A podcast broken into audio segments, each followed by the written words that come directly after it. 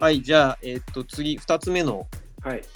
えー、テーマに移りますね。はい、えー、っとふたつめは、まあ、製品チームエンジニアチームっていう意味ですかね。えー、ユーザーリサーチと、えーまあ、コンセプトデザインとか、まあ、そのあたりにこう十分関与していなかったっていう状態、まあ、これがあの結構課題でしたねっていう話ですね。まあ、結果的にそのチームからの、まあ、賛同がねあまり得ることができなかったとか、うん、まあそういう話になるのかなと思うんですけど、うん、作ったものに対して、うんうんうん、ここら辺はお二人どういう、うん、なんかそうですね。これもう逆にこの小岩井さんとかに聞いてみたくて、うん、カスタマーリサーチとかコンセプトデザインとかと向き合い方、はい、でどう思いますか？あの基本的にソリューションオーナーはやっぱりスプリントを回していくみたいなところからそうですね、ねまあ、もう当然その計画ディスカバリーのフェーズから入るとは思いますけれども、まあ、もうちょっと前のフェーズかもしれないじゃないですか。カスタマーリサーチとか、まあね、前後であんま考えたくないけどコンセプトのデザインとかってここは悩ましいですよね。ちょっと、うんうんまあ、非常にこうタイムリーな話題ではあるかと思うんですけど、うんうんうん、例えばそのユーザーリサーチに、まあ、いっかげつかけますっていうその時間を、うんまあ、エンジニアチームが同じ時間過ごしますかって言ったら、うん、まあそれはまずないなって思ってるんですね。うんうんまあ、一方で、まあ、そのなんか要所要所あるじゃないですか。うんうんまあ、ワークの時間じゃなくて当然その、えー、ディスカッションとかワークショップをする時間っていうアイデア出しのところとか、はいはい、アイデーションとか、はい、そういうところはあの参加してもいいんじゃないかなと思っていて、うんうんうん、その目的としては、うん、そのユーザーリサーチだったり、えー、コンセプトをこう考えるときに、うんまあ、利用者だったり顧客がこう存在するっていうのが前提だとしたら、うん、まあ可能な限りそこの近くにはいた方がいいと思うんですよね。エンジニアに、うんうんうん、ただこういたっている必要はないんですけど、やっぱりその距離感っていうのが結構近い方がいいかなとは思ってるので、まあそこにこう立ち会う機会があるのであれば、うんえー、入っていってもいいんじゃないかなというか、同じ時間過ごすことで、まあその開発の方のモチベーションって言ったら変かもしれないですけど、まあよく使うその熱量的なところが非常に伝わりやすい。はいはいはいはいまあ、そういうのを目的に関わっていくっていうのは僕はありじゃないかなとは。うんうんうん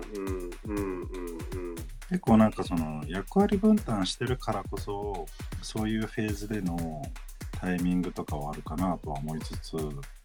ういうふうに関われたら自分の、まあ、価値をエンジニアさんも自分自身で感じれるからこのフェーズに立ち会う意義があるんだっていうふうに思えるかで、結構やっぱり接点作るの僕もまだ悩んでいる最中で、うん、おっしゃる通り入れて同じようにその視界共有をしながら何を目的にした自分たちのそのソリューションを作っていくっていう前提をまあ共有した上でアクティビティで行われるわけだから、うん、最終的には伝わるとはいえ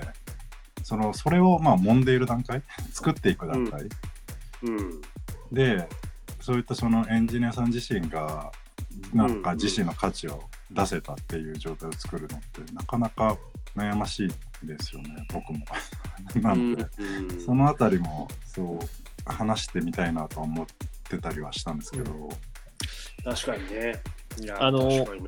この記事でもやっぱ我々のアプローチと同じで、うん、ディスカバリーフェーズとデリバリーフェーズっていうセットじゃないですか、うんうん、でまあディスカバリーフェーズでどういうふうに関わりますかっていう話だと思うんですよね、うん、でこの記事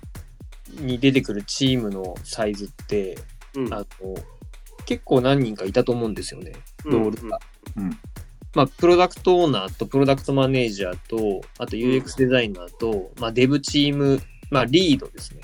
あまあデベロッパーもいるので結構大きいですよね。うんうんうんうん、だからこれどのメンバーがどのフェーズにいるかっていうのも結構あるかなと思っていて、まあ、我々のサービスって結構シンプルじゃないですか。ディスカバリーのロールって、うん、例えば エスオー と エックスディー と エスエー だけなので、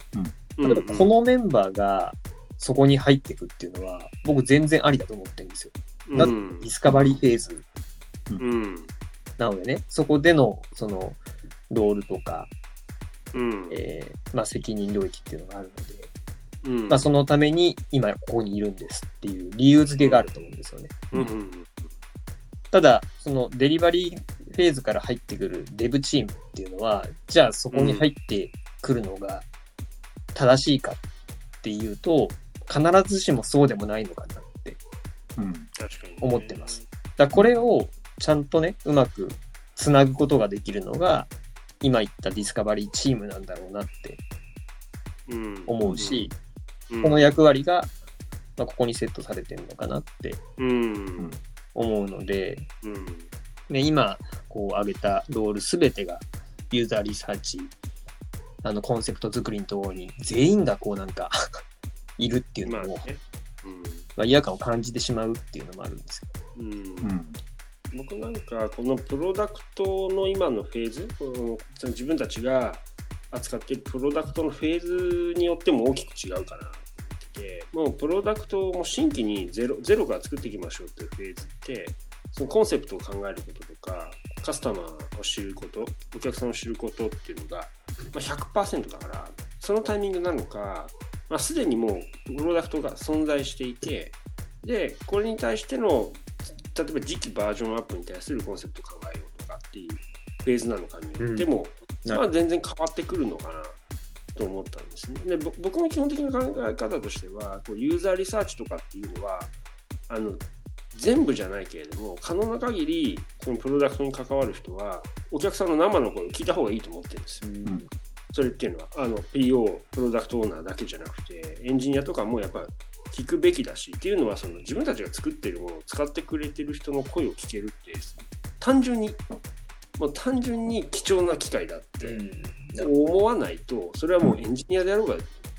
デザイナーであろうがそんなあの役職とか関係ないって思ってるんですよね。ただその時間の過ごし方としてもう月に例えばにしゅうかんそればっかりやりますってなるエンジニアさんやっぱ手持ち無沙汰になっちゃうし、うん、何を何をしたらいいのっていう風になりがちなんで、まあ、そういったフェーズであればそのなんかちょっとセレモニーとかイベント的に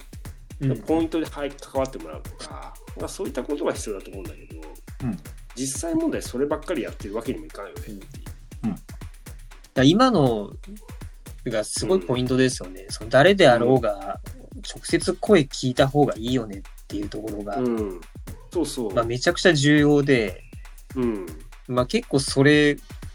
そういうのってないじゃないですか、うん、あのいっこでもあともう一個大事なのがあるなと思ってて、うん、あの声聞くこと自体は大事なんですけど声って表層表現じゃないですか、うんうんえー、それを個人の中で各自聞いたから大丈夫よねって扱ってるのって結構僕は危険だと思っててあ確かにねやっぱりその声が最終的には、うん、まあデザイナーなんで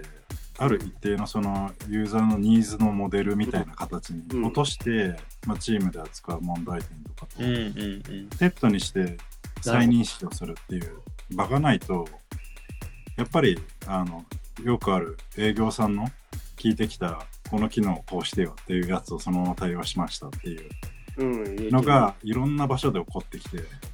発散的になっちゃうみたいな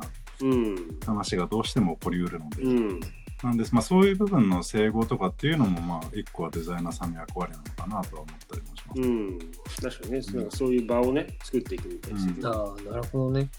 うん、あとはあれだよね単純にあのプロダクトがリリースされた後であればその指標値に対する点の状況とかって、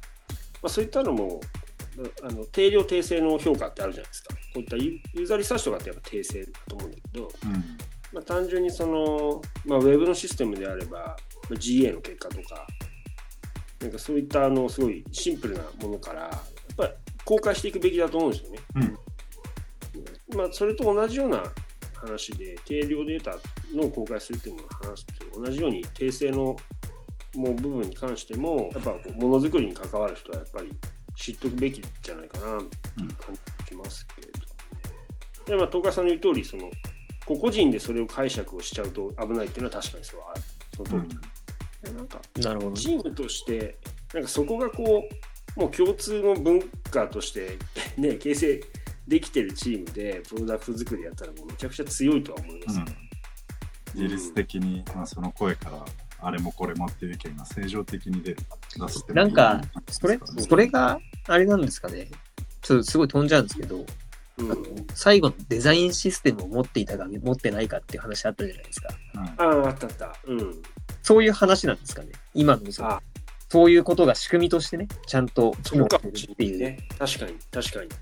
まあ、デザインシステムの誘導感もありますよね、うんまあうん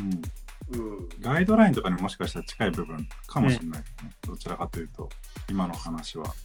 でもそういったのがもう仕組みとしてもありますとか、もう言わずもがなでそういうのはもう大切にするんですっていう、うんまあ、文化って言ったら文化なのかもしれないけど、まあうん、でもそういう話だと思うんですよね、なんか特に支援サービスとかをする側、うん、必要なねこう、いやそうなんかマインドセット的なところを、うんうん、を考えると、まあ、そういう意識を全員が持って、うんうんまあ、お客さんに接して、うんまあ、日々のこうプロセスをねこう進めていくっていう話になれば、まあ、そこまでずれることもないのかなっていう気がね、やっぱそれが価値ですもんね、うん、やっぱ、まあ、プロダクトを考えられるとか作れるとかっていうだけじゃなくて、うんうん、そうですね、そもそものねなんかでも前よりも結構そこのボーダーって下がってきてるかなっていう気も肌感ではしていて、うん、なんか昔よく言ってたその開発、うん、こういうまあこういうこういう系の仕事、こういう系の仕事してる人と、うん、あのビジネスパーソンというか商人、うんうん、でなんかセパレートしてたけど、こういう系の仕事してる人も飽きないする人でしょっていう、うん、感覚持って普通でしょっていう。うん話が出てきて、今って結構ね、なんか若い人とかって普通にそこら辺まで、まあ、サービスがそんだけ結構コンパクトに身近でいっぱいあるっていうところを感じられるっていう状況もあるからなのかもしれないけど、うん、えっと今そうですねじゅうさんぷんぐらいですねあっという間ですねこれやっぱ